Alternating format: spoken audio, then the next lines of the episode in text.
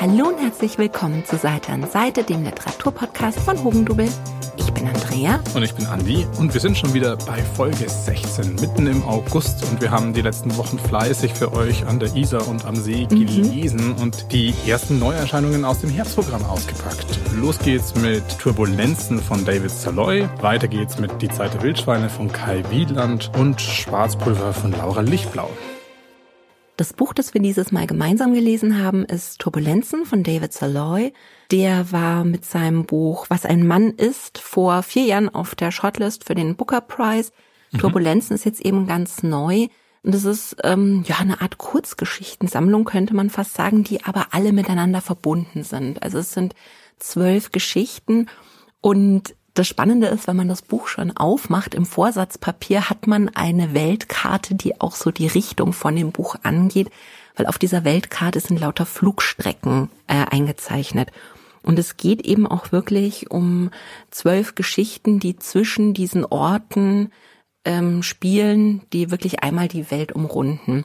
Es beginnt zum Beispiel mit einer Frau, die gerade in London war, wo ihr Sohn an Prostatakrebs erkrankt ist und die einfach für ihn da sein möchte. Mittlerweile ist die Behandlung soweit ganz gut verlaufen und sie steigt eben in den Flieger, um nach Madrid zu fliegen, wo sie wohnt, hat aber bei der Verabschiedung so dieses diffuse Gefühl, dass sie ihren Sohn vielleicht auch nie wieder sieht auf dem Flug kommt sie dann halt tatsächlich auch in echte Turbulenzen und für einen Moment hat sie Angst, dass sie abstürzen könnte, was sie dann wenigstens die Sorge nehmen würde, dass ihr Sohn nicht vor ihr sterben müsste. Sie kommt dann dadurch aber auch ins Gespräch mit ihrem Sitznachbarn. Das ist Scheik, der lebt in Dakar. Der fliegt dann von Madrid weiter und mit dem geht dann die zweite Geschichte eben weiter. Der kommt in Dakar an, sein Chauffeur holt ihn am Flughafen ab, ist merkwürdig schweigsam und Scheik merkt, irgendwas, irgendwas Schlimmes muss passiert sein. Er versucht rauszufinden, was los ist und kommt nicht so richtig dahinter. Man merkt aber, dass so eine Katastrophe auf ihn wartet. Und so sind irgendwie alle Geschichten der Figuren miteinander verbunden. Zum Teil treffen sie sich, zum Teil ist es aber auch einfach nur ein Ereignis, was sie verbindet. Es gibt da zum Beispiel einen deutschen Piloten, der nach Brasilien weiterfliegen muss und beinahe seinen Flug verpasst. Es gibt eine Frau, die zurück nach Hongkong fliegt, wo sie lebt und die auf diesem Flug sich überlegen muss, zu welchem Mann sie denn zurückkommt, weil sie ist eigentlich verheiratet, hat aber eine Affäre und ihr Mann hat das, bevor sie weggeflogen ist, rausgefunden und sie letztendlich da gezwungen, eine Entscheidung zu treffen, wenn sie wieder zurückkommt. Also man merkt, alle Figuren haben so Turbulenzen in ihrem eigenen Leben, irgendwas passiert immer. Und so machen wir wirklich eine komplette Weltreise. Es gibt ganz unterschiedliche Kulturen, ganz unterschiedliche Berufe auch. Manche fliegen ja, also der Pilot zum Beispiel fliegt beruflich, andere haben geschäftliche Termine. Mir ist aufgefallen, keiner fliegt in Urlaub. Stimmt. Es ist entweder so Familienbesuch oder irgendwas Geschäftliches. Und das geht auch durch alle Schichten durch. Es ist zum Beispiel auch eine Familie in Indien, die eigentlich kein Geld hätte, um jetzt irgendwie wohin zu fliegen und wo dann halt wirklich eine Tragödie passiert, äh, wo sie dann gezwungen sind zu fliegen. Und das ist wahnsinnig spannend, einfach in so einem knappen Buch, weil jede Geschichte hat nur so sieben bis acht Seiten ungefähr, dass man da gleich wieder in einen ganz neuen Kosmos eintaucht und das aber trotzdem so miteinander verbunden hat. Ich fand auch tatsächlich die Form, die der Autor hier gewählt hat, wirklich ziemlich spannend. Also es ist ja ein Episodenroman, das heißt, es sind nicht wirklich unabhängige Kurzgeschichten, aber es sind eben wirklich diese einzelnen, sehr knapp erzählten Episoden und alle tragen ja die Titel, so wie die Flugverbindungen heißen mhm. würden. Das sind ja immer diese Abkürzungen von den Flughäfen, wo ich auch nicht alle kenne und erstmal nachgeschaut habe, wo, wo genau ist das jetzt gerade. Und das macht das Buch auch dahingehend wirklich spannend, dass er ja dadurch einmal durch diese Art, in Episoden in verschiedenen Perspektiven zu erzählen, schafft er ja so eine Gleichzeitigkeit zwischen den Ereignissen und spannt aber dann mit dieser Flugidee ja auch einen globalen Handlungsrahmen auf. Mhm. Also er verbindet da ja wirklich ganz verschiedene Figuren an ganz verschiedenen Plätzen auf der Welt miteinander und schafft ja damit schon sowas sehr Gegenwärtiges dahingehend, dass er da ja diese Gleichzeitigkeit darstellt. Also dass er hier ja wirklich alles miteinander irgendwo vernetzt und es ist ja auch nicht unplausibel, dafür Flugreisen zu wählen, weil wahrscheinlich sind einfach Flugreisen eines der Elemente, die heute Menschen auf der Welt ganz schnell zusammenbringen, so dass solche zufälligen äh, Begegnungen, wie sie hier auch vorkommen, überhaupt erst entstehen können. Mhm. Also man muss ja auch sagen, die, der ganze Handlungsrahmen, ich denke von der ersten bis zur letzten Geschichte, das sind ja nur ganz wenige Tage und, und trotzdem geht's halt um die ganze Welt und ich finde es einfach extrem spannend, in was für ganz unterschiedliche Szenarien man da eintaucht und was David Saloy wirklich gut schafft, was wenige äh, Autoren in so kurzen, knappen Geschichten schaffen, ist, dass man eigentlich sofort immer in der nächsten Geschichte drin ist. Das ist zum Teil auch, weil man halt vielleicht eben die Figur schon aus einer vorherigen Geschichte kennt oder zumindest so die Situation. Aber ich finde das wirklich wahnsinnig gut konstruiert und es ist auf jeden Fall ein Buch, was man ganz toll halt auch mal so nebenbei lesen kann, wenn man halt jetzt auch vielleicht in Urlaub fliegt oder so, wenn ja. das dieses Jahr klappt. Weil es wirklich an sich recht kurz und knapp ist, aber weil es äh, einem für das wirklich sehr viel bietet. Es ist ja wirklich dieser, dieser Umfang und die Konstruktion, von der das Buch auch wirklich lebt. Du hast ja schon gesagt, es ist tatsächlich sehr knapp, es ist ja sehr äh, minimalistisch reduziert mhm. erzählt. Also es reicht ihm ja auch völlig, da diese kurzen, kleinen Episoden, die sind ja alle nur so acht Seiten lang, mhm. im Einzelnen äh, zwölf sind es insgesamt zu erzählen. Und also ja, acht bis 15 Seiten haben die. Und wir sind ganz schnell drin, genauso schnell, wie wir auch wieder draußen sind. Und es ist ja, es bekommt ja schon so was Dramatisches, weil wir mhm. haben ja da immer einen bestimmten Wendepunkt, also eine metaphorische Turbulenz, die da den Figuren in ihrem Leben begegnet. Und da passt es natürlich auch mit dem ja hier sehr treffend metaphorisch gewählten Titel ja auch gut zusammen. Also es sind ja außer in der einen Geschichte tatsächlich sind ja nie Turbulenzen auf dem Flug gemeint, mhm. sondern die Turbulenzen sind ja immer über bildlich übertragen, meinen die ja diese verschiedenen Problemsituationen im Leben der Protagonisten, die da irgendwie was aufrütteln und aus der Bahn werfen. Und da fand ich diesen Ansatz, damit dann diese verschiedenen Episoden zu wählen, um die aber auch genauso schnell wieder zu verlassen, die Figuren. Also wir wir sehen das, wir sehen, was denen passiert, aber gleichzeitig bleibt es ja auch dann wirklich an uns zu überlegen, wie es dann da weitergehen könnte, weil ehe wir uns da versehen, sind wir schon wieder in der nächsten Geschichte. Gerade mit der Kürze musste ich dann sehr stark an ans filmische Erzählen denken. Also es ist ja auch sehr intensiv, sehr bildlich, sehr handlungsgetrieben erzählt. Also wenn man es jetzt vielleicht mal aufaddiert, das sind 130 Seiten, wahrscheinlich hat es dann sogar Filmlänge, wenn man so die Lesezeit berücksichtigt. Und genau deswegen hat es mir dann am Ende auch wirklich gefallen, weil es liest sich wahnsinnig schnell weg und hat dann tatsächlich was wie ein richtig guter Film, mhm. den man auch sich an einem Abend durchschaut und ist da ganz, ganz toll unterhalten damit. Ja, absolut. Also definitiv eine Empfehlung, Turbulenzen von David Saloy.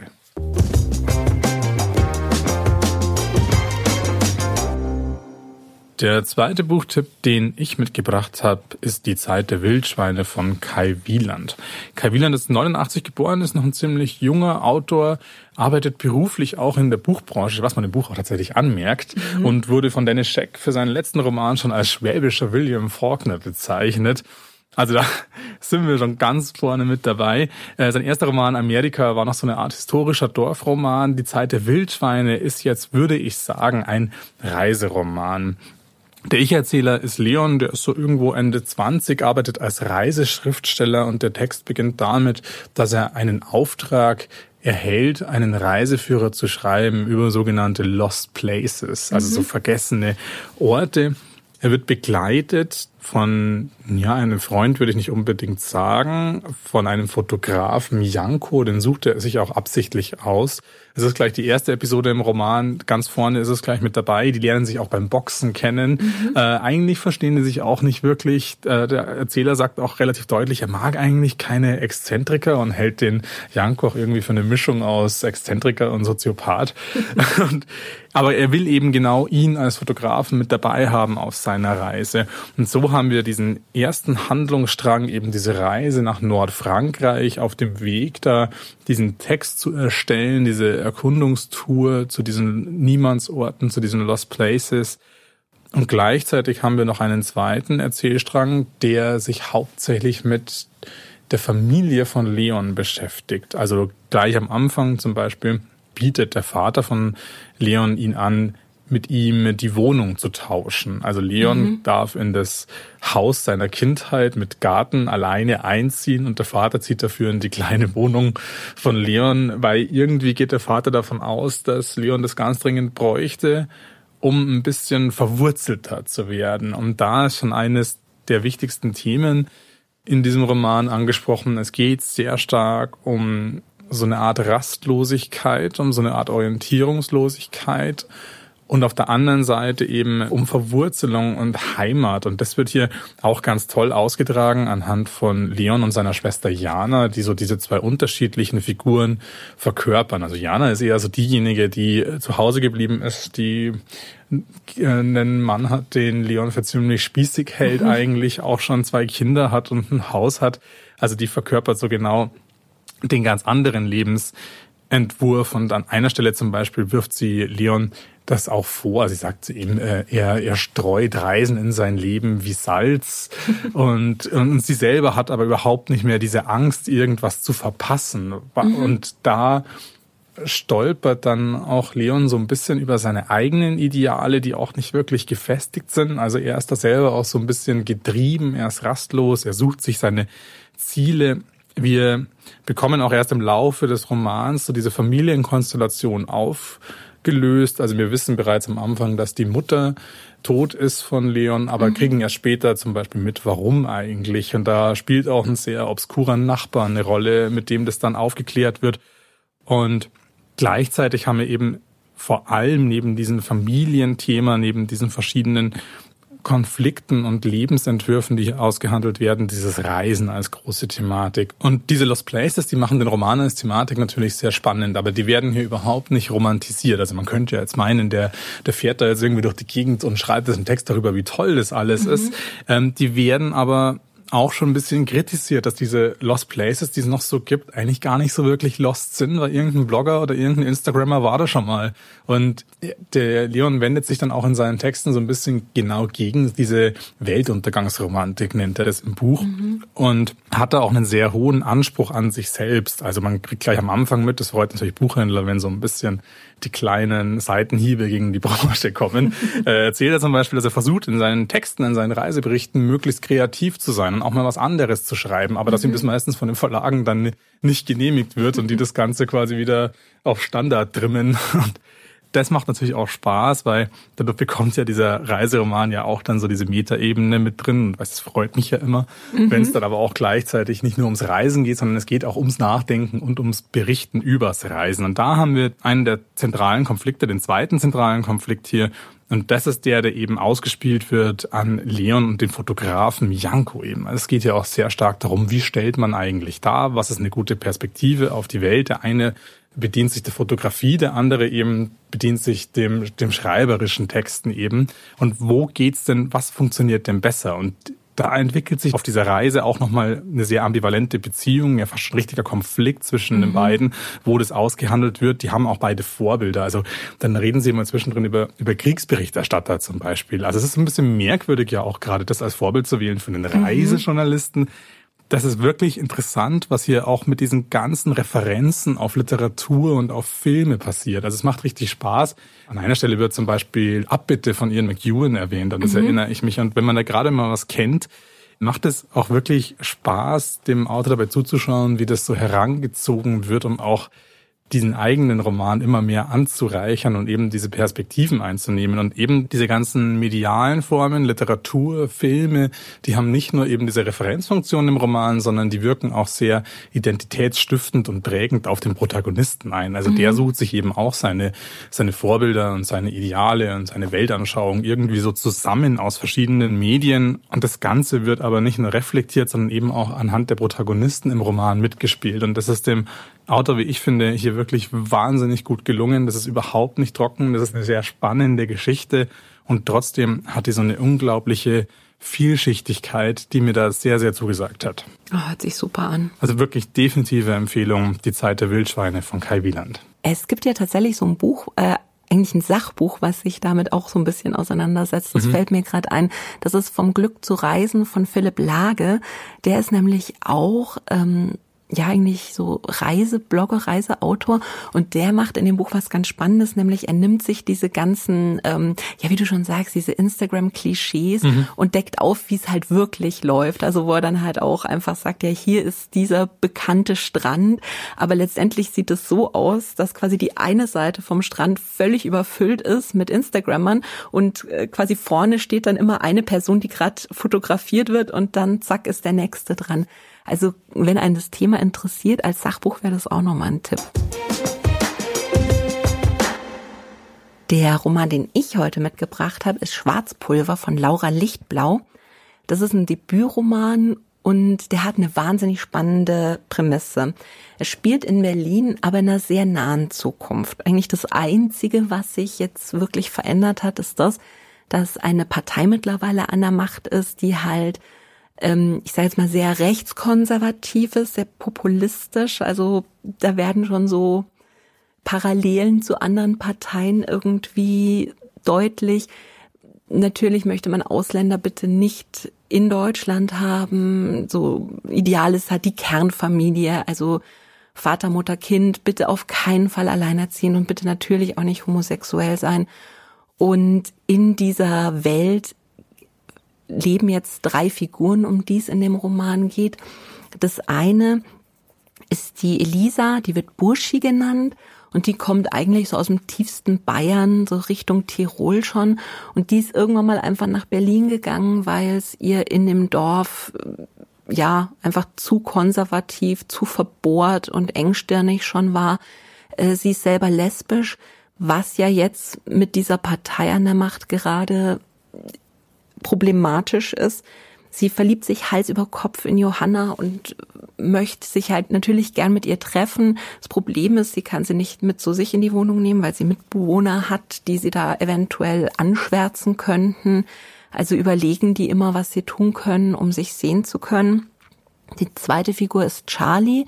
Der ist 19, der macht gerade ein Schülerpraktikum bei so einem Musiklabel und der möchte eigentlich mal Rapper werden. Und in diesem Musiklabel, das sind auch Rapper mit dabei, die so ein bisschen gegen System rappen. Alles sehr schwierig, weil dann ähm, auch plötzlich jemand so vom, vom Staatsschutz quasi dann damit im Büro sitzt und sich da die Rechner durchschaut und überwacht, dass das auch wirklich alles seine, seine Ordnung hat. Und die dritte Protagonistin ist Charlies Mutter, die heißt Charlotte.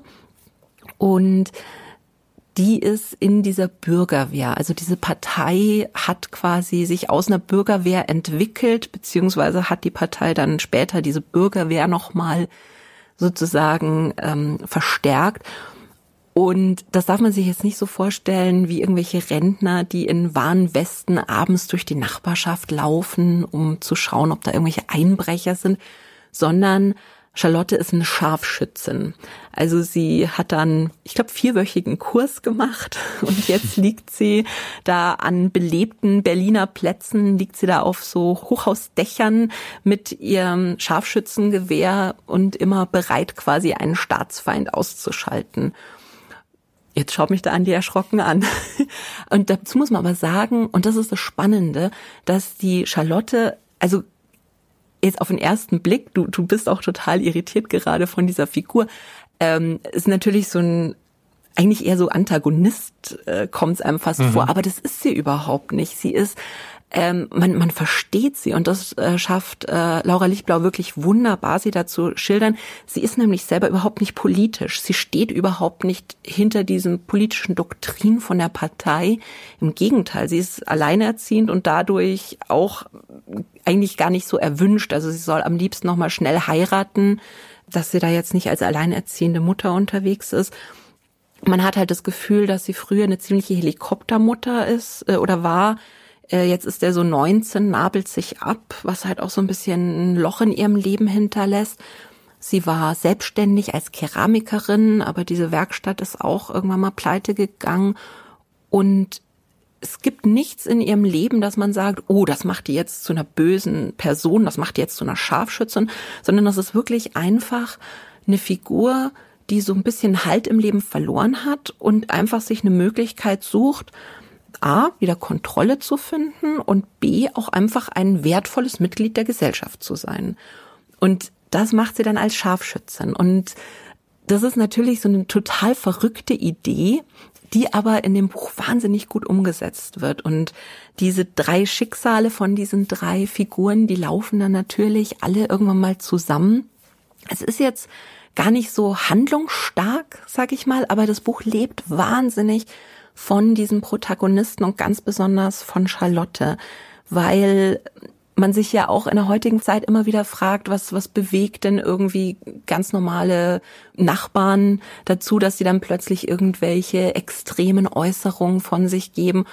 Und, und das beschreibt Laura Lichtblau wirklich irgendwie so, dass man es ihr abnimmt, dass da eben nichts Dramatisches passiert ist, sondern einfach nur so dieses Gefühl, dass einem die Dinge entgleiten und dass man was dagegen tun muss. Und ich glaube, gerade dadurch, dass es halt jetzt nicht so spektakulär ist, sondern dass das alles sehr normale Menschen sind, mit denen man sich auch sehr gut identifizieren kann, eben auch mit Charlotte, macht es das Buch gerade so beklemmend, weil diese Welt, in der sie leben, dieses Berlin in der nahen Zukunft mit diesen ganzen Doktrinen, die da herrschen, wirklich einem ja manchmal ein bisschen das Blut in den Adern gefrieren lässt. Hört sich wahnsinnig spannend an. Ich habe jetzt, wo du es erzählt hast, gerade von der Hauptprotagonistin auch ein bisschen an leere Herzen denken müssen. Da ja. gibt's ja auch diese äh, Britta, diese Hauptfigur, die da ja auch sehr ambivalent mhm. in dem, was sie tut und dem, was sie denkt, gezeichnet wird.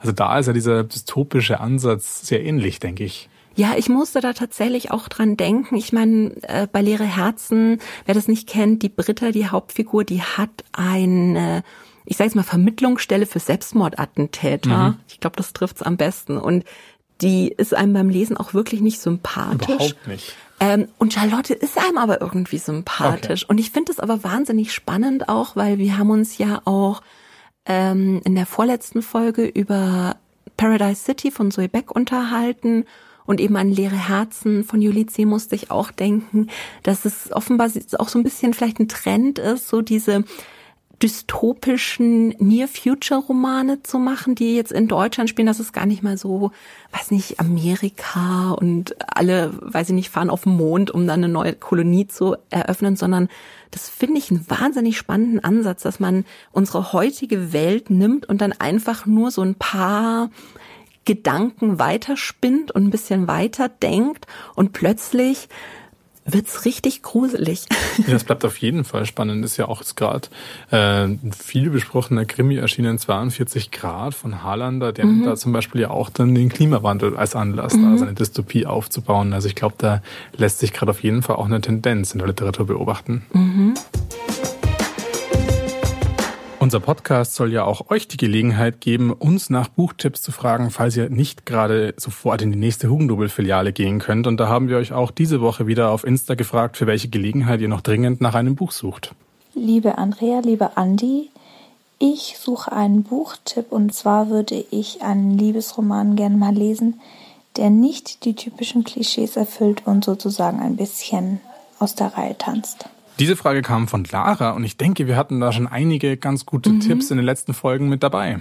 Ja, also zum Beispiel die Schönheit der Begegnung von Frank Berzbach, was ja eigentlich eine Liebesgeschichte ist, aber 32 Mal das Kennenlernen von den Liebenden und das ist wahnsinnig schön erzählt und es wird einem auch nie langweilig. Und ein Favorit von uns beiden ist auch, glaube ich, Allegro Pastel. Definitiv. Von ja, Leif Rand. Der auch definitiv aus der Reihe tanzt. Und wir haben jetzt zwar Allegro Pastel schon öfter erwähnt, aber bis das nicht mindestens auf der Shortlist vom Deutschen Buchpreis ist, werden wir es weiter erwähnen. Da ist auf jeden Fall unsere Wette, das Pferd, auf das wir setzen dieses Jahr. Ja. Und die nächste Frage kam von Anja. Hallo, liebes Hugendudel-Team. Ich habe mit großen Augen Yuval Noah Harari gelesen und frage mich, welche Bücher und Autoren packen philosophische Themen, die mich ein Buch lang fesseln würden, ebenso an. Oder zum Beispiel das Buch Marianengraben von Jasmin Schreiber. In diese Richtung würde ich gern noch mehr lesen oder auch Hörbücher hören wollen. Vielleicht habt ihr da einen Tipp für mich. Für die erste Frage kann ich da auf jeden Fall auch wieder zurückverweisen auf eine frühere Folge, nämlich auf den Autor Rutger Bregmann. Der schreibt, finde ich, schon ähnlich wie Harari, aber gerade bei Im Grunde gut, was ich wirklich ein ganz grandioses Sachbuch fand, das nicht nur beim Lesen fesselt, sondern auch noch nachhaltig begeistert. Ähm, gerade da schafft er es wirklich auch ein philosophisches Thema wirklich spannend zu vermitteln und auch noch mit einer optimistischen Gesamtaussage. Mhm. Boah, Mariannengraben habe ich ja schon mal empfohlen, war ich auch sehr begeistert.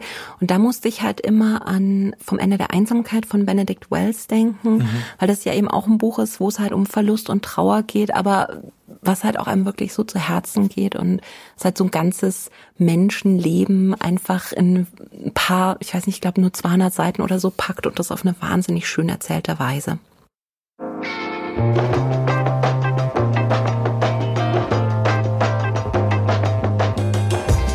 Alle Buchempfehlungen aus der Folge findet ihr wie immer in den Show Notes und auf hugendubel.de. Außerdem gibt's jetzt für iOS und Android die neue Hugendubel-App, in der ihr euch dann alle Bücher, die euch interessieren, in Wunschlisten packen könnt und gleich nachschauen könnt, ob sie in den Filialen verfügbar sind oder sie auch direkt bestellen könnt. Auf Instagram findet ihr uns unter Seite an Seite.podcast. Da habt ihr auch immer die Möglichkeit, uns Fragen nach Buchtipps zu stellen und mit einer Sprachnachricht könnt ihr auch Teil der nächsten Folge werden. Und falls ihr das noch nicht getan habt, abonniert unseren Podcast auf Apple Podcasts, auf Spotify oder da, wo ihr sonst so Podcast hört und lasst uns gerne so viele Sterne da, wie ihr könnt. Bis zum nächsten Mal. Ciao.